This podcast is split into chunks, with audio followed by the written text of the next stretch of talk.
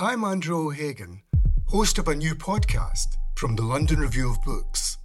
It's about the bloodiest and most controversial event of the Falklands War the sinking of the General Belgrano. Margaret Thatcher was accused of a war crime.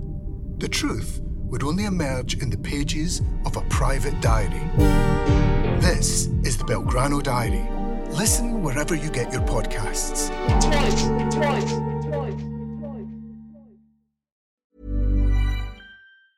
Quality sleep is essential. That's why the Sleep Number Smart Bed is designed for your ever evolving sleep needs. Need a bed that's firmer or softer on either side? Helps you sleep at a comfortable temperature? Sleep Number Smart Beds let you individualize your comfort so you sleep better together. JD Power ranks Sleep Number number 1 in customer satisfaction with mattresses purchased in-store. And now, save 50% on the Sleep Number limited edition Smart Bed for a limited time. For JD Power 2023 award information, visit jdpower.com/awards. Only at a Sleep Number store or sleepnumber.com. Welcome to the London Review Bookshop podcast. To find out about our upcoming events, visit londonreviewbookshop.co.uk forward slash events. Thank you very much for coming. Um, this is, I suppose, the quasi launch for my book, but it's also a chance for me to talk to Marina and Carl, who've inspired me in massive ways uh, and, and keep on doing all the time. And it's, it's wonderful doing it here. Uh, my sort of very minor sub-literary career is largely down to the LRB. So it always feels like coming home with all the kind of like vague hatred that comes with that as well. But a lot of love, a lot of love too. Um, parents. Um, anyway, um, so we're going to talk about the rule, kind of the roots of our current I'll call it propaganda crisis, but the kind of like, I don't know, the cult of bullshittery, whatever's going on right now at Westminster as we speak, um, this kind of crisis that everyone's now aware of, but we all maybe struggle to name post truth. I I don't know. The roots of it, what we most hate about it, or maybe like about it, and obviously, really clear step by step guide of how we emerge from it and return to, you know, an enlightenment democracy I think, I think with clear 10 point guides from all of us to be able to enact it, enact it, I think, like, you know, def, definitely within kind of Boris Johnson's term as Prime Minister. So, like, what, one more day before that, that, that blows up? Um, we're looking for, we want to start off with the roots of, of the thing that we can't quite put our finger on. And we were talking downstairs, and, and there's technological roots, but there's also cultural roots. I mean, my first book was about Russia, where I saw kind of the end of an ideology, a politics of ideology, where you know communism, for all its evils, was still trying to prove some sort of future uh, of the world. It was all meant to be rational, even if it was kind of weird. And then in the 90s and 2000s, ideology gets thrown out the window in Russia. Democratic capitalism is also seen as a bit of a disappointment.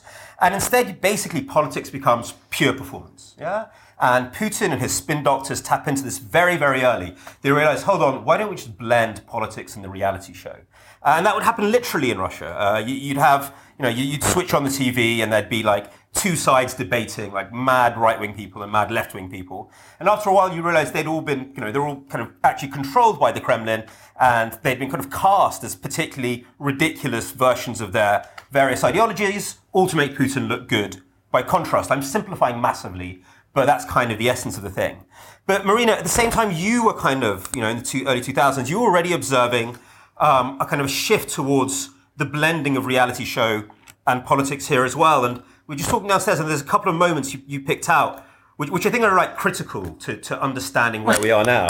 I, I mean, I'm not sure about that. I d- I didn't actually predict that the biggest reality star of that era on both sides of the Atlantic would become the president. But I did think it was getting quite bad. I remember thinking Simon Cowell was a really bad thing. And although when I was writing about it in my showbiz column, I was trying to sort of tell jokes, I do remember thinking, yeah, this is quite fucked up. And all the things he's into are quite wrong. But people loved it. His views on the elections were sought. Right, who would who would Cowell back for whatever election it was? And I remember Gordon Brown saying, I would like an X Factor politics. Do you still want one? Gordon?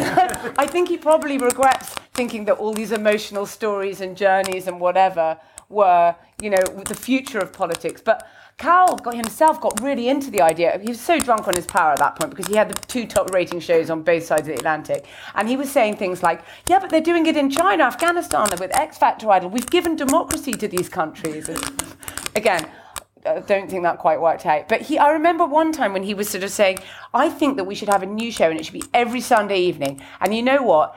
People can ring it, and people can keep voting. We should have a referendum every Sunday evening. what do you think, guys? Who wants one of those?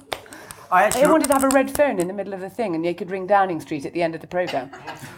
Now, I remember talking to sort of people who exported uh, TV formats to China and other places, saying if we can get the Chinese to vote during Yeah. like X Factor, that'll teach them the values Yeah. of democracy, and that'll sort of inspire them to sort of democratic change. It's going amazingly. Yeah, yeah, yeah, yeah, I love that. Vote. Yeah. Um, Carl, so that's the kind of that's part of sort of the cultural kind of like flow down which we've travelled much further now. But you approached the same kind of like clusterfuck through through the logic of technology and how technology took us there. And and there's a weird relationship. Reality show and TV is my own background. Um, was kind of like the final stage of TV where everybody was gagging to sort of get into the screen and anybody could be a star. And then suddenly social media delivered that. It was like social media was the sort of the, the hidden latent promise of reality show TV. And, um, and, and how has the technology taken us further and further uh, away from democracy as we knew it pre- previously? Yeah, well, kind of the moment I was kind of brought fa- kind of face to face with the clusterfuck, as you call it, was probably a couple of years ago when um, I was kind of invited. I was on a uh, British Army base. You know, it was around the rolling green hills of Berkshire, and you kind of, you know, it's this kind of. It looks like your old school. It's kind of these kind of decrepit brick buildings and kind of like outhouses and stuff like that. But in the in the kind of offices, there were people that were doing graphic design, and there was kind of posters on the wall saying things like "behavioural change is our USP." If everyone is thinking the same, then nobody's thinking. I mean, it's kind of a weird mix of your old school and a tech giant. You know, there's lots of people doing data science and analytics. And I was kind of, what on earth is going on? And it kind of it, it, kind of led me to kind of begin to follow this thread in how conflict and in fact war has completely changed, totally, utterly changed over the last kind of five or six years. Um, it kind of began on 4chan with cats, weirdly enough, um, as all these people had gone on to 4chan. far So, did you all know what 4chan is? 4chan is the dank corner of the internet where the neo Nazis. Oh, you all go there, right? Okay, that's right. right. These are 8chan people. These are 8chan. These- Oh, okay, yeah.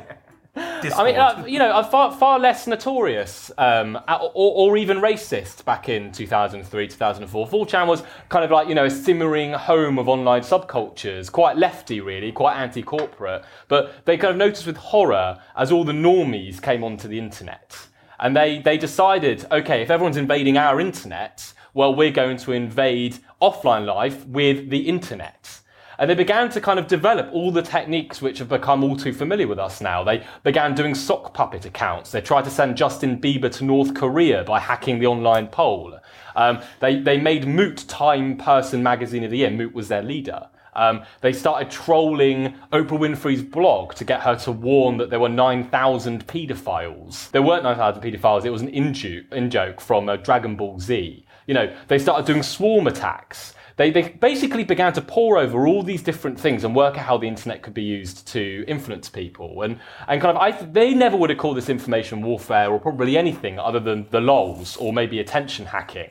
But then that turned into something for profit. And I think around 2005, 2006, we had this whole kind of shady illicit economy open up to, to do illicit influence. Um, I met some of these people. Uh, I met them in Kosovo, fake news merchants, clickbait merchants, people in their early to mid 20s um, who have no idea what they're sending. One of them runs the largest portal for um, Native American information in the world. He has literally no idea what any of it actually means, but they can command. I mean, one of them could command, for instance, um, I think you could get his content into more eyeballs than, than the Sunday Times the audiences they can attract absolutely massive. So so next it was for the for the profit.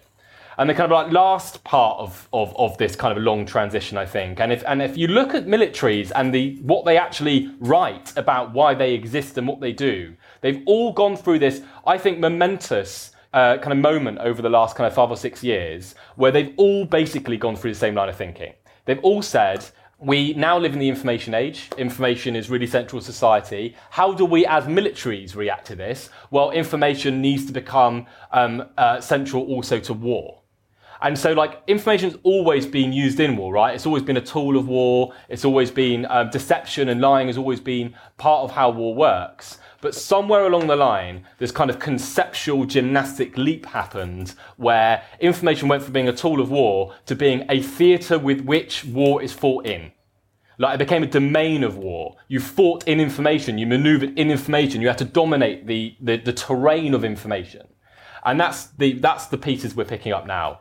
Every military around the world, liberal, democratic, autocratic alike, have all pivoted to fight in this new, you know, air, sea, land, space information uh, and then maybe cognitive they, to find these new domains. One of the things I found so interesting in your book is the idea of war itself almost being post-war. You're saying it's almost like a sort of front for the actual war, which is information. It's just, it, you know, it's it's a, a, way of the stories being allowed to compete, but so that there's some sort of scenario happening that they can compete over. Yeah, because I mean, like what you've just talked about, sort of like you know, attention, influence, and sort of a philosophy of conflict is exactly what I would push onto my poor, unwitting, okay, no, cynical, attention hungry reality show candidates when I when I made reality shows. That's exactly what I was getting them to do, uh, and that's what we were told to do. We, yeah. we, we, all read Aristotle very very deeply when we made reality shows, and we knew that conflict was the essence yeah. of drama. But that's every that's everything we do. And I remember when reality shows first started. Just to pivot back to reality shows, I'll I'll, I'll square the circle soon. Remember the first series of The Apprentice? It was actually very, very nice. And it was like people being quite nice to each other, the British apprentices, and sort of genuinely competing with their different to try business and get ideas. A job. Yeah, they were, they were taking it quite literally. And, and at one point, and Big Brother as well, they were quite like, they were quite like, they got on with each other at first and tried to sort of like, you know, help each other in the Big Brother yeah. house. And then kind of the producers, it must have been the producers, they made the decision to like, okay, Just get them very drunk, yeah. make them fight the whole time. And one of the things I always was quite interested in actually that in those conflicts, the particular nature of reality television conflict was always, it was never really resolved, but someone would come in and say, well, you've got yours, you say that and you say that. And I would always be like, no, but that person is actually wrong. That is the wrong thing to have done, like stealing those beans in the Big Brother kitchen or whatever it was. But it would always just be sort of a very. Stealing it was just, Crimea from it was Ukraine. Just, yeah, yeah. beans, that was a wrong you know, thing just, to do. They're not relative things. It was know, a wrong thing to do. Absolute trust. There's no two but, sides here. Yeah, uh, and and uh, but then they would just be sort of like, no, well, that's your story and that's your story, and it was all just essentially part of the drama. That's very true. And talking, coming back to information war. So in Russia, information war isn't just a series of techniques. It's sort of grown to a whole quasi ideology. It started off with these kind of nutters, nutty academics who are also kind of former spies, and now it's adopted by the president, who's a former spy, and just generally the whole the the whole kind of media elites where it's actually it's much more than technique. They're basically saying that the Soviet Union fell apart not because it had terrible ideas or terrible economics or bad political values, but because of information viruses like planted by the West. It's a whole worldview that explains everything that happens out there as forms of manipulation. There are no values in this world. There are no political arguments. No, no, no facts. They're irrelevant as well. There's only different types of manipulation, different types of performance. All that matters is information dominance. It sees information purely instrumentalized the way a reality show candidate does. It doesn't really matter what you say in a reality show. You've just got to get the attention or generate conflict. And same in information war, it really doesn't matter. The truth of your argument is absolutely irrelevant. Information is just instrumentalized for attention hacking effects. I mean, they're kind of like the reality show culture and information war are kind of like two, the, the, the, the entertainment and the military side of, of a very similar kind of like crisis where but facts don't matter anymore. Well, it's, it's a kind of weird melding, isn't it? You've got the kind of like you've you've got the emotive, kind of raw, very human kind of like things which reality TV, TV shows expose, and and outrage um, is for sure the the largest, I think, the largest tool of the information warrior. I've spoken yeah. to people that have tried to do it, and like what what they tell me is uh, we never actually try and change the mind of large groups of people. That's not what this is about. This is about making people angry about the things they already believe. Um, and, and outrage activation is just, sadly, the easiest thing you can do using the internet. It's, it's much, much easier to get you angry about something than it is to change, get you to change your mind. So you've got all of that, but then you've got this like really clinical world where, where information is like, it's treated like a vector. You know, it's, it's almost like this is like Newtonian mathematics. People talk about like viral uplift and they'll talk about like angles that information can strike you, and they'll talk about change models and influence models, and these are things which more and more and more are being rendered actually into quantifications and measurements and A/B testing. But on, can it? Because I, I spoke to a lot of these people, and, and I, I currently work at the London School of Economics, where like if you don't have a methodology, you're not allowed to enter the conversation. It's like, what's your methodology for measuring this? Is it qual or quant? But like, can you really measure information effects? I mean, it's bollocks, isn't it? Sorry, not not everything at the LSE. Just just that little question.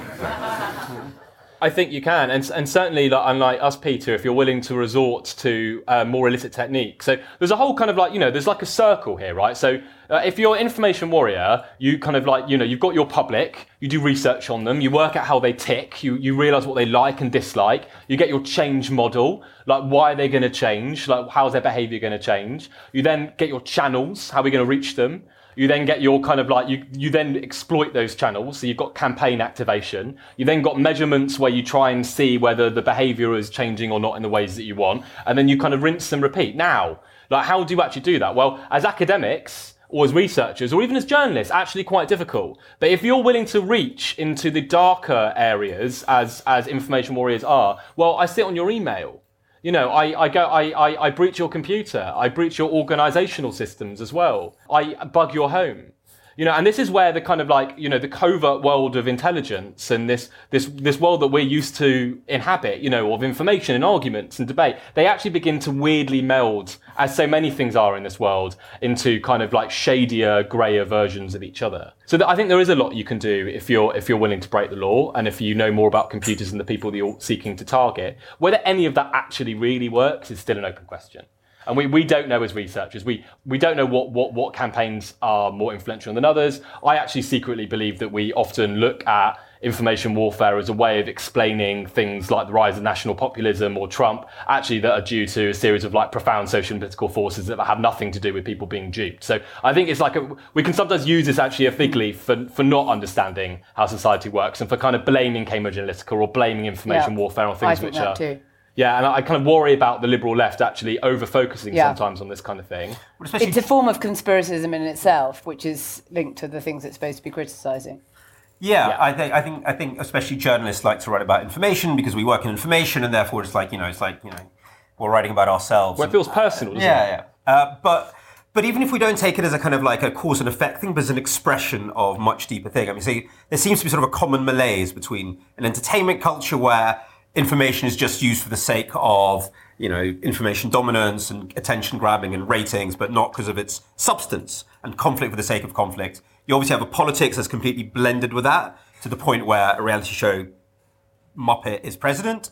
And then you have in the world of war as well, moving away from kind of wars. We've thought about it before to essentially a massive reality show. I was, I was in, I go to Ukraine in this book quite a lot, and I go to the front lines. And it's a very weird war in, in the Donbass in eastern Ukraine. Neither side want this territory. Again, I'm, I'm kind of like, you know, I'm simplifying, but neither one wants it. Both need it only so far that they can tell a story to their own audience. The Ukrainians need it to show that if you were going to be a separatist, things are going to be unpleasant. And they just need enough video material to tell that story. The Russians needed to tell the story. If you want democracy, you end up with war and bloodiness. You know, their big thing is breaking down the narrative of 1989. Like, pro-democracy protests equals bloodshed. That's what they've got to show. Um, and both sides are kind of like using the same material and then cutting it in different ways to their respective audiences. Uh, obviously, in my mind, being a, a, a Ukrainian um, who's lived in Russia, uh, there's only one side to blame in this conflict. But still, the, the mechanics of the information conflict are very, very interesting. But that's exactly what happens when you know you, you, you have like an interview between some sort of like Ben Shapiro, some alt-right guy, goes on TV, has some sort of experience, then immediately each side That's is what I, little- yeah, I saw this interview that Farage did on Andrew Marr about, um, I don't know, sort of a couple of months ago, maybe, or three months ago. And almost within, he just did it.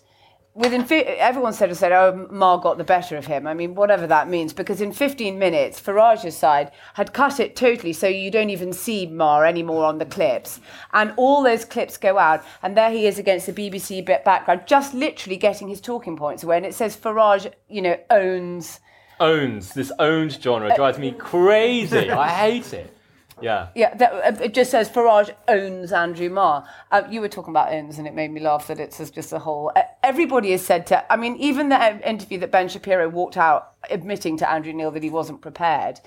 Um, I, I've seen that described as actually he's owned it, and actually this is a win for Ben Shapiro. And I slightly wonder now whether we need to think this kind of supposedly gladiatorial thing where some real hotshot interview like methodically takes these people apart one by one because this is what happened with Steve Bannon sitting down at the border in something and I just thought this is he's been totally legitimized by it getting onto the BBC why? He's not even what's he why is he on? He's just a grifter now. He's not if he's in the White House fine I mean maybe you interview him but he's not. And I just the way he used that interview and that to legit, legitimize himself I think we have to be really it's not the same as in the old days when people used to do this. And I do think, having been someone who was more of an absolutist on free speech, I do think actually some people, why are they on?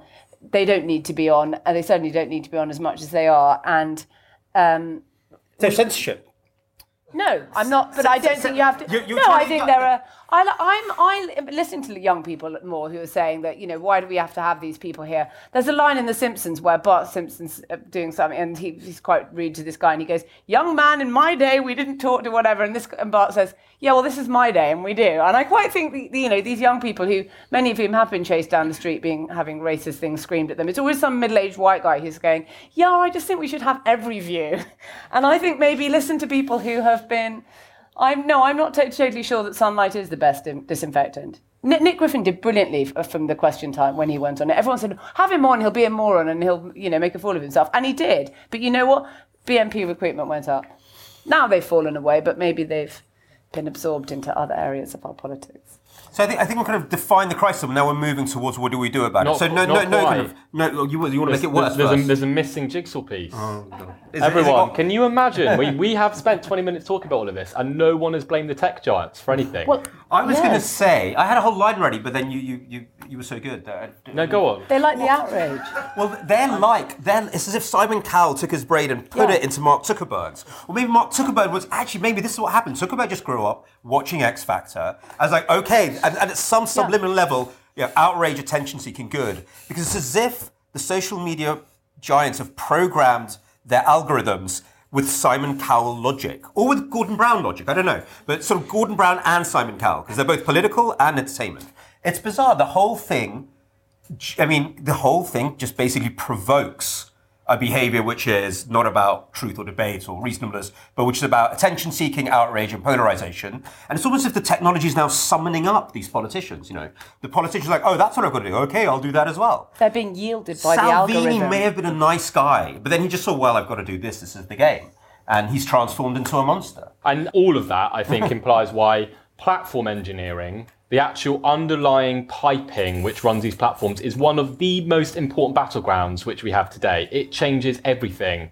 And in it, it is essentially an expression of implicit philosophy about Yeah. what people should see. There are values baked into all of those platforms, and and and human rights and goods and bads and and, and values are fought and won and lost and die on that hill now. And yet we, we that's it's nowhere near politicized enough. It's nowhere near visible enough. Not enough people understand how they work. Politicians aren't asking the right questions about it. And I kind of it, that really gets under my skin because, like, you know, there is not nothing is enshrining your light rights, maybe anywhere, but certainly online, more than a protocol which very few people have heard of called TCP/IP. That protocol, TCP/IP, runs the internet. That is a basic protocol which runs the internet, and baked in there is a particular vision for how the internet should work. Right? And now that is one of many different parts of the internet which is now coming under attack by autocracies. And like these are these are now they are the enshriners of, of, of all the rights which we enjoy, actually which are so ubiquitous and fundamental to all of us that we don't even see them and know they're there. Like one other quick example, YouTube. Like we we focus on Facebook so much, we all hate Facebook. Zuckerberg's so terrible, and Twitter because like journalists are on Twitter a lot and so are politicians. YouTube is an absolute hornet's nest of conspiracy theorism and and alt right garbage. It is the home of the own genre. It is nowhere near as protected as the other platforms. And the reason for this is that in 2015, YouTube had something called the Gangnam Style problem. So all of their algorithms basically recommended more popular content. So if you like this, well, more Yeah. people like that, and basically all the everyone eventually, if you clicked on these recommender um, links enough, ended up at Gangnam Style. by Psy. Now we find who's really to blame. Right, so that was a Gangnam. That was a Gangnam Style problem. So they, they made this momentous decision in 2015 that they were going to re-architect their algorithms, and instead, what they tried to do is they said, well, people are likely to be on our platform if we actually push them to more diverse content, which is similar to the content that they've already seen. And this just became a nightmare. So you would begin by looking at um, weight loss vid- videos, and you'd end up with crazy pills, you know, or end up with like radical pro ana kind of weight loss stuff. Um, or you begin by looking at some reasonably centrist alt-right politician and end up with Shapiro and then more and then more and then the alt-right, the Nazis, and basically these algorithms like pushed um, so much attention away from mainstream centrist stuff and gave this just unbelievable, unprecedented amount of airtime to a series of fringe ideas, which were by definition, and the algorithms recognize them to be more fringe and more and kind of further away from the mainstream than the things that people are already seeing. So basically, exactly what I was doing when I was producing reality shows. Like more extremes, guys. More Yeah. extremes. We need more conflict. And this went, you know, and w- this went under the radar, right? Because like 2015, 2016, like I guess like the main, we, we all knew about YouTube, but we hadn't quite realised that this was like television for everyone under the age of 30, right? Yeah. So like politicians weren't really looking at it. We weren't really kind of like people in power weren't subjecting these things to the kind of scrutiny which already their kind of centrality in society demanded that it should have. And now we are just reaping the benefits, or rather the, Yeah. the sorrows of this. This is one of that's genuinely. I don't like to kind of over privilege technology, but that algorithmic shift is one of the reasons we've seen the far right rise around the world. Genuinely. So we've got 10 minutes left to do solutions. Let's do small steps. The Rus- Russian dissidents, who I talk a lot about in my book as well, I'm skillfully Yeah. trying to plug my book during this conversation, they talk something about the theory of the small steps. So, like, what are the small steps we can take in order to start dealing with this? Actually, I want to start something very small. Marina, when you write about this world, this kind of like, and you write about it all the time, and all of us read you, and, and it's kind of like, it's become a way for us to sort of like, you know, get through the day. But That's true. But thank you for being so kind. No, that is that is well, certainly true for me, maybe a few, other people. How do you square the circle? Because you're writing about these attention-grabbing people who don't care about the truth. How do you write about them while not playing into their games? Because that's a, a jur- you know that's a crisis all all journalists face all the time. And how do you satirize people who are you know self-satirizing sometimes? It's, de- I, it's definitely harder for sort of um, long term satirical projects. I, I mean, it's very hard, I think, to imagine sort of satirical dramas at the moment because it's so fast moving that it really it takes a long time, obviously, as you know, to get a TV show into production and things like that. It takes a long time. Whereas someone like John Oliver, I think, does it very well in the United States. You know, he does it once a week, and they've obviously got a lot of people working on that show. And he goes down into it's still very funny, but he goes down into one issue. I found it has been God. I mean, I don't really know what to say about my nonsense, but it's it, it helps if you're doing it sort of.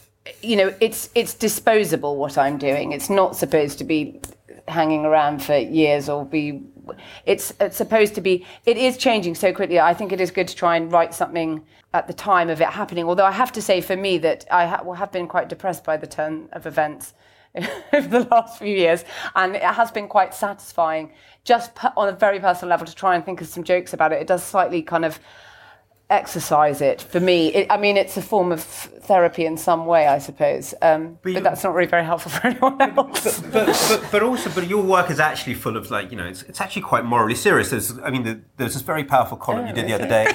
It is very- yes, I think so.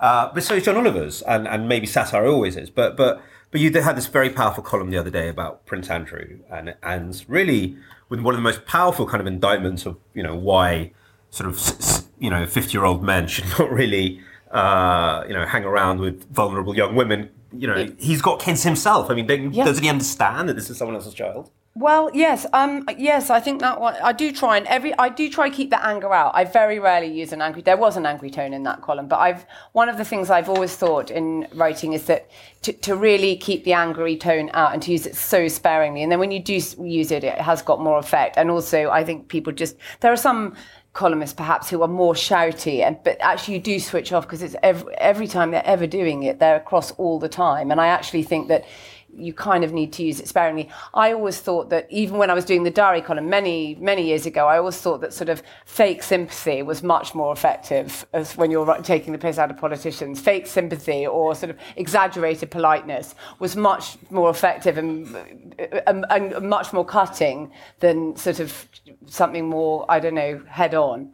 Um, and I do try and think of, I do think jokes are quite effective ways of doing things. That so I try to do it, um, and I also just think we need jokes. Fucking hell, it's so depressing. so I try and tell jokes about a quite a depressing time. Cool fact a crocodile can't stick out its tongue. Also, you can get health insurance for a month or just under a year in some states. United Healthcare short term insurance plans, underwritten by Golden Rule Insurance Company, offer flexible, budget friendly coverage for you. Learn more at uh1.com. Quality sleep is essential. That's why the Sleep Number Smart Bed is designed for your ever evolving sleep needs. Need a bed that's firmer or softer on either side? Helps you sleep at a comfortable temperature? Sleep Number Smart Beds let you individualize your comfort so you sleep better together. JD Power ranks Sleep Number number 1 in customer satisfaction with mattresses purchased in-store. And now, save 50% on the Sleep Number limited edition Smart Bed for a limited time. For JD Power 2023 award information, visit jdpower.com/awards. Only at a Sleep Number store or sleepnumber.com. Is there, is there, is there, whereas if you're writing now as opposed to sort of like the 1990s or the 1800s or the 1700s, I mean, I, you've probably never done this thought exercise, but is there something specific about doing sort of political and social satire now? Is there a difference about doing it now? I don't know. I always try now. I I, I wasn't really allowed to write about politics until I was about 40 in The Guardian. I, oh, is this being recorded? Um, um, but, but, anyway, but, but I definitely think that it, I think that people like to talk about it. I always do lots of analogies for things that people might actually like, e.g., I don't know, sport, movies, television, just pop songs, anything other than just discussing Westminster in terms of itself, which I find very. I don't think anybody normal just thinks of things like that. Or anyway, they'd much rather think about it surely through term, uh, in terms of a film they like or f- football or something, other than this kind of relentless it seems ever tighter focusing on these in this tiny way of talking about things. So I've I've tried to do it like that. So I have I don't know whether people did that. Yes, I hope that yes, I think people trying to sort of satirize in those eras looked out to, to find common ground with actually the experience of people's lives because it's not it's just not the experience of people's lives. The, so, so that's very interesting because in the interviews that I did for the book, didn't actually go into the book, but I talked a lot to sort of old Soviet dissidents and conceptual artists from that period, and they said their main task was because I mean their language and sort of social and political language had been eaten up so deeply by the Soviet by the Soviet state. They were constantly looking for new ways to talk about reality and to talk about politics. So they used the language of ballet, the language of uh, of religion, anything. yeah, I really use, get. I really get language that. has been yeah, consumed. anything other than talking about it in pol- political terms. I always wanted to write about politics in the way I do now and talk about it in just in terms that in other in other ways, not in a conventional way of d- discussing it because I just felt that it was a turn off and it just wasn't really relevant. And also, it it's was it's kind of ridiculous because they've Yeah. made a nonsense out of it. Yes, and they have stripped word, and actually, even under Tony Blair, there were so many words. I mean, the ideas of of words like taking responsibility and all these kind of phrases that were completely denuded of meaning. So, it, I suppose you have to find other ways of doing it. Carl, let's regulate. let's get regulatory. It's great. I'm, I'm, I'm, I, like you, have been pulled into sort of discussions in, in Whitehall about how to regulate. It's going to happen, but it strikes me there's a way to regulate this well, and there's a re- way to regulate this which will make it even worse. And we're obviously choosing the latter of that Yeah. of that sort of decision tree. Of course. when would we ever not? Uh, what I mean, what, what's um, okay? What I mean, in Britain especially is going to take some regulatory steps around uh, the internet. Yeah. How how can it be done optimally, and how will it go wrong? A discussion around regulation. Yeah. We're going to make this fun though. So, okay, Uh, so we have. right. Oh, we're about to go into questions for the hall. Let's just tease something. All right, let's- let- let- let- it is a big debate in Whitehall at the moment. I mean, outside, I know everything's Brexit. Actually, there's a very big discussion about this. Yeah, yeah, there is. All right, he- here's my two cents. Um, the, the solutions you'll hear are digital literacy training, I'm gonna and, roll. uh, and uh, that won't work at It all. will in the long term. Um, no, it, it won't even work in the long term. How do how do, how do you train people to find to detect something which is constantly changing and deliberately hidden? I Like- think actually digital literacy makes things worse. It makes people super cynical about everything. And our problem is a lack of trust. It's just like, if you tell people don't believe anything on the internet, then, you know, well, we have that with deepfakes already, don't we? Yeah. We have like, you know, uh, sort of like politicians saying, oh, don't believe that stuff about me and the prostitutes. Just a deep fake. Yeah. Don't trust anything out there. Yeah.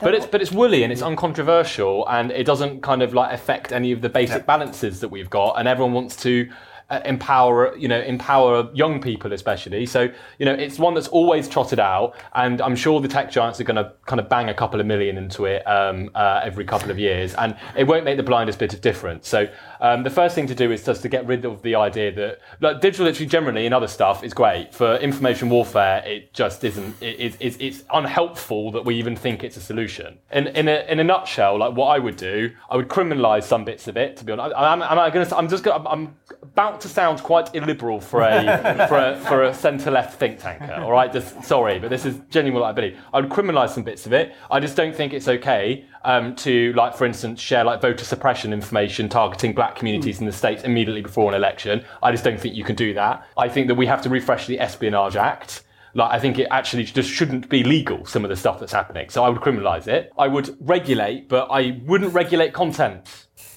Like, I just don't see how we can do this. Like, there's so many examples of, of parts of information warfare which have nothing to do with lying to people, as I already said. It's got to do with like making you angry by simply selecting some facts over other facts. You can build this grotesque view of the world simply by making some facts more visible than others. Um, and and there's nothing we can do around the content, I think, to be able to legislate against that. So I would I would make the platforms less frictionless. They've all been optimized to grow. That's what social media platforms want to do. And that's, that means joining them and doing stuff on them and following people on them is made as easy as possible. Great for the platforms, probably bad for societies that are now based on those platforms in many ways. So I would I would regulate into the engineering, those pipes I said, those invisible pipes that I've already whinged to all about are being so important. I, I would see what we can do in terms of like international treaties and all the deterrence architectures that we've got. Um, we have to make this stuff like more costly and riskier um, for the people that do it. I would, uh, for instance, like do no-fly lists. Like it's worked quite well actually for Chinese theft of inter- American international property. You put them, you you uh, you name and shame them. Like you sit on their servers. Like, and then you reveal who they are, and you say you're never coming to the United States or Europe ever again. I hope you can do your Christmas shopping in Russia. You know, and this, I, I think this kind of stuff could we could do a lot more of all that kind of stuff. Sorry, that sounds really illiberal, and in a sense, like I, I I'm actually uh, in this of many areas, I'm not like, I don't think that the fact checking and the civic society communities and in general, like, I don't think they're going to win by themselves. Yeah. Now, there has to be heavier intervention by liberal democratic governments. There has to be it, to, to change the calculus that autocracies make when they when they think about whether to do this. That's hard power, I'm afraid, as well as soft power, and we're not using enough of the hard power that we actually still um, have in order to try and protect but what ourselves. about very quickly? What about domestically though? I mean, that's that's the, the, that's the transnational stuff. But what about so Marina Warner, editor at the LRB, said there's one thing that needs to be changed. It's the icono- iconography of Facebook. Get rid of likes and emoticons and all that stuff. That really pushes you towards an emotional logic that takes you away from reasoned debate and genuine interaction. I mean, is it the case she was being provocative, but is, is it like that as well? Do we need to actually have entry into the algorithm so that we have some sort of public oversight about the kind of behaviors they're provoking in society. I mean, look, if we want to reach down to the most profound solution of all, we have to make online life much less like a game.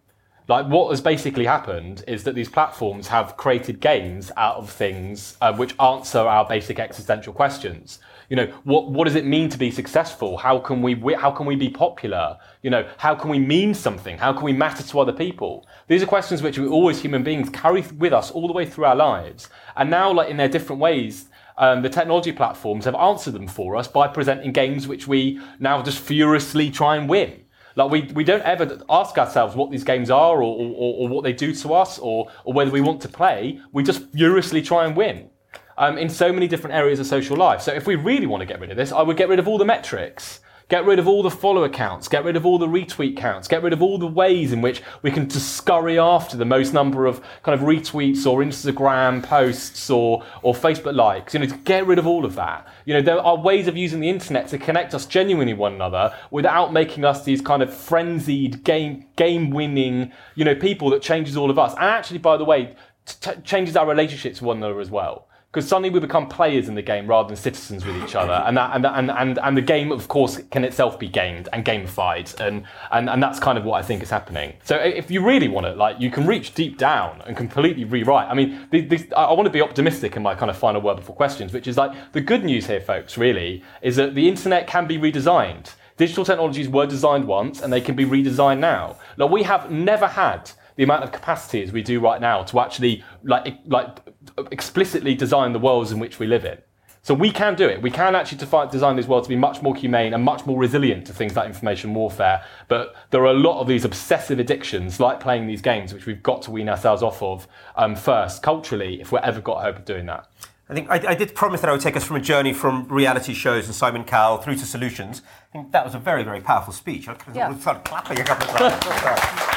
That's as, as coherent, as coherent uh, a kind of a solutions offer as, as I've ever heard. Uh, we have a, a, few minutes for, for questions because we've got around 15 minutes. No, no, no, that's, I think this was the original plan.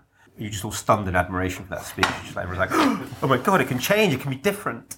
There's a question over here. Hi, hello. Thank you so much for such an amazing introduction, and I'm sure everyone is so fascinated about your book and intrigued. My question to uh, Peter Pomerantsev about uh, your statement uh, that uh, there is a possibility or uh, you presume that neither Ukraine or Russia are interested in returning Donbass. Uh, did you make this conclusion based on the analyzing information online or any other предпосылки and uh, also uh, when you said returning the territory the territory doesn't need to be returned because it is Ukrainian under the international law what did you mean by that returning the mind of the people who left there who are under the uh, Russian occupation or returning the mind of the perhaps uh, Russian people who are in Russia and supporting uh, Crimean annexation and military intervention in Donbass. We should take a few because that's a. I'll, I'll definitely get. I'll definitely answer that. First, thanks very much for the, the brilliant presentations. Two four-word questions, which might be the same question. Is there any hope, and where will this end? Okay, hope and um, I was just wondering. Uh, so, a question for all of you. So, Marina mentioned um, this issue about things that are objectively wrong and objectively right. I think in the context of stealing chickpeas and baked beans. Baked beans. Sorry, sorry. You always get a highbrow argument on yeah. always. And um, yeah, so this is something that's been I find really difficult. Sorry to bring up the Brexit word, which I know you haven't really talked about, but that's something that seems to me to be objectively wrong. But I see very intelligent people who I admire saying that it's a good thing, and I see that with so many other things at the moment as well, just in small scales, like in my employment and things like that, where things that seem objectively bad are sort of presented as something good, and I just struggle to see where where you find now the objective truth. You know, everything is biased. The Guardian is biased. The Telegraph is biased. Everyone is giving their own views. So I'd be really interested to hear your views on that. Thank you. How's your social media use changed from what you've learned? Not at all. it's a problem. It's like smoking. Oh, it's killing me. It's dreadful. it's true. Yeah. Maureen, do you want to tackle the simple question of bias?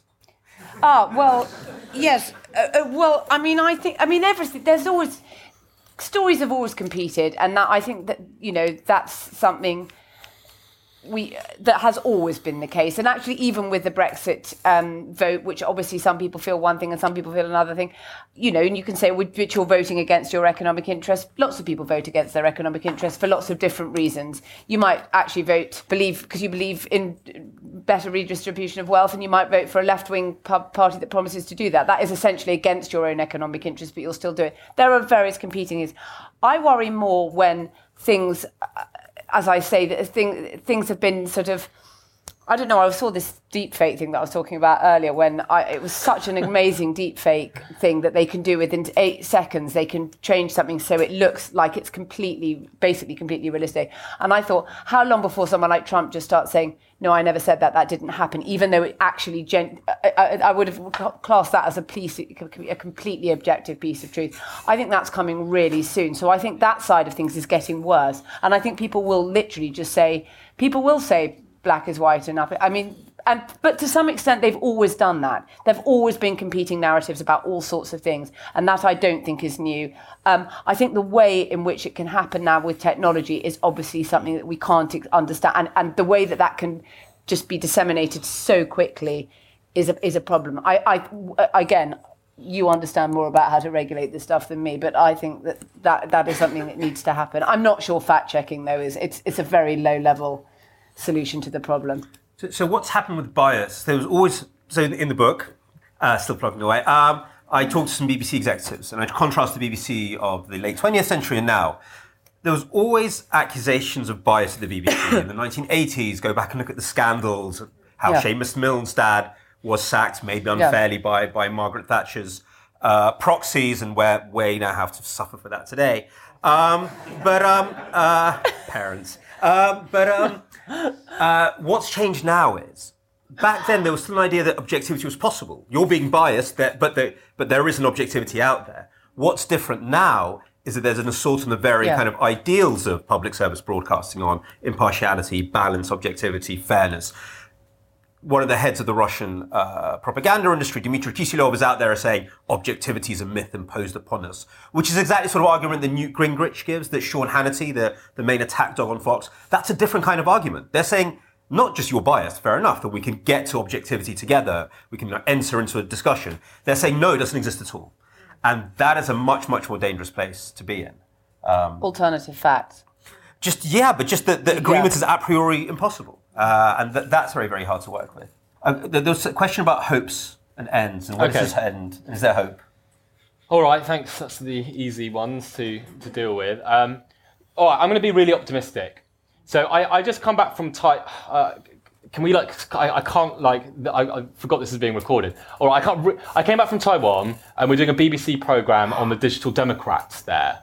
Um, I will try and be as unspecific as possible to try and not get myself in trouble. But but Is this about vTaiwan? yeah. Oh, yeah. I've Right, read about that, so if yeah. I know about it, like, it's out there. No, no, V, vTaiwan's not a Yeah. secret. Like, all right, so so so they they, they, they, they too realised that their society was being polarised and in fact ripped apart by technology, and then they did something about it. So they they got into power. These civic hackers. One civic hacker became the digital minister, and then she like designed with others this kind of whole new process for doing politics. Um, and at the heart of it is a platform where you have online debate, where people from different viewpoints come together, but it looks absolutely nothing. In fact, it's actually deliberately the opposite of Facebook or Twitter.